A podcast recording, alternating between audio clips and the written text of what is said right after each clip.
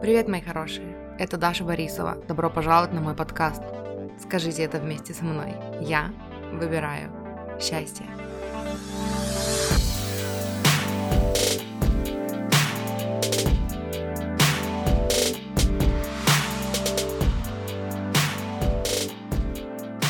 Ваша гиперчувствительность это не минус мы, когда идем в саморазвитие, когда мы идем в проработку, когда мы исцеляем внутренние там психотравмы, да, детские психотравмы, мы раскрываем в себе эту сверхчувствительность. Это опять-таки не для того, чтобы мы такие стали суперчеловеком, который встречает спокойно радость и беду, постигнув их изменчивую суть. Цитата из, из э, стихотворения Радиарда Киплинга. Я все время видела это как «О, вот так и надо».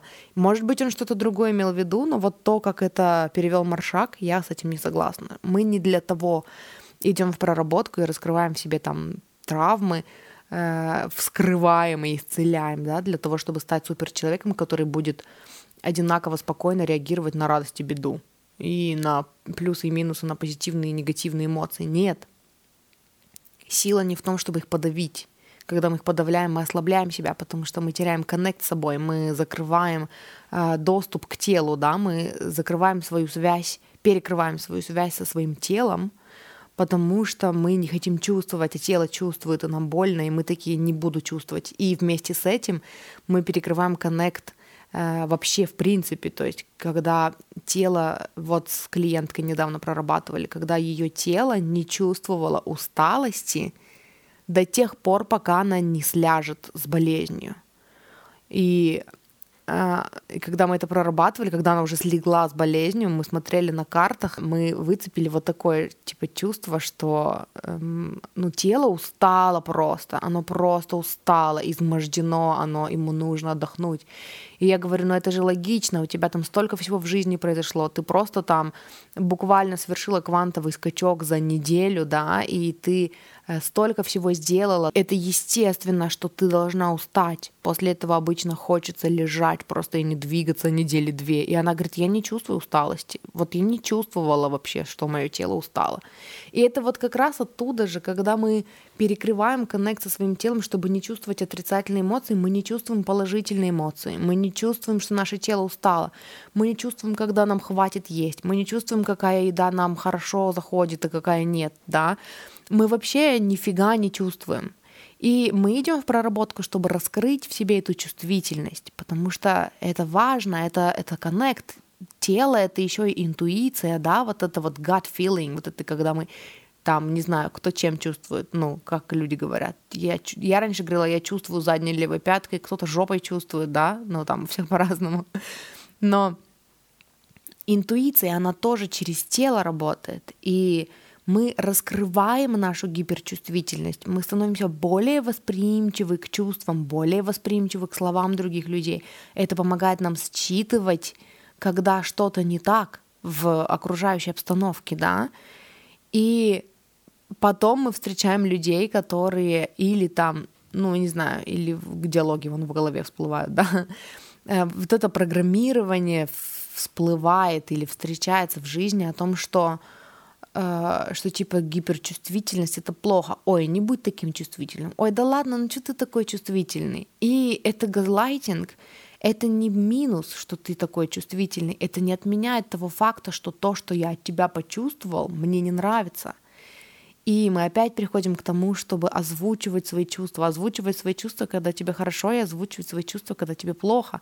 Это то, что ты должен или должна себе в первую очередь Неважно, э, относятся окружающие люди хорошо или плохо там к твоей гиперчувствительности. Это вообще не про них, это в первую очередь про тебя. Тот факт, что ты выбираешь озвучивать свои чувства, когда кто-то их задел, или озвучивать свои чувства, когда кто-то там эм, побудил в тебе, пробудил в тебе какой-то восторг, да, это больше про тебя, это больше про твое отношение с твоим телом, про твое отношение с твоим внутренним ребенком который что-то почувствовал, и ты, как внутренний взрослый, осознанный взрослый, посчитала нужным или посчитал нужным озвучить это, привнести осознанность, прив... ну, как бы осознать и озвучить, и э, даже хочется сказать, типа, восхититься, да, этим, но признать, насколько это круто, что в тебе вот это есть, и я это вижу, я узнаю, я это принимаю в тебе, неважно, положительное или это отрицательное. Это отношение между вами и вами всегда. И это, и, и по, именно поэтому мы выбираем, да, озвучить, даже если это человек, которого мы первый раз видим в жизни, но он что-то сказал, и он цепанул. И в этот момент э, проявить вот эту вот м, храбрость, да, быть собой, жить себя, проживать себя естественно и озвучить что-то. Знаешь, вот ты сейчас вот это сказал, и я почувствовала внутри вот это вот. И оно как будто бы для меня значит, что ты вот, ну, хочешь специально меня обидеть сейчас, например. Да, это моя чувствительность, и это не отменяет того факта, что, то, что то, что ты сейчас сказал, меня обижает.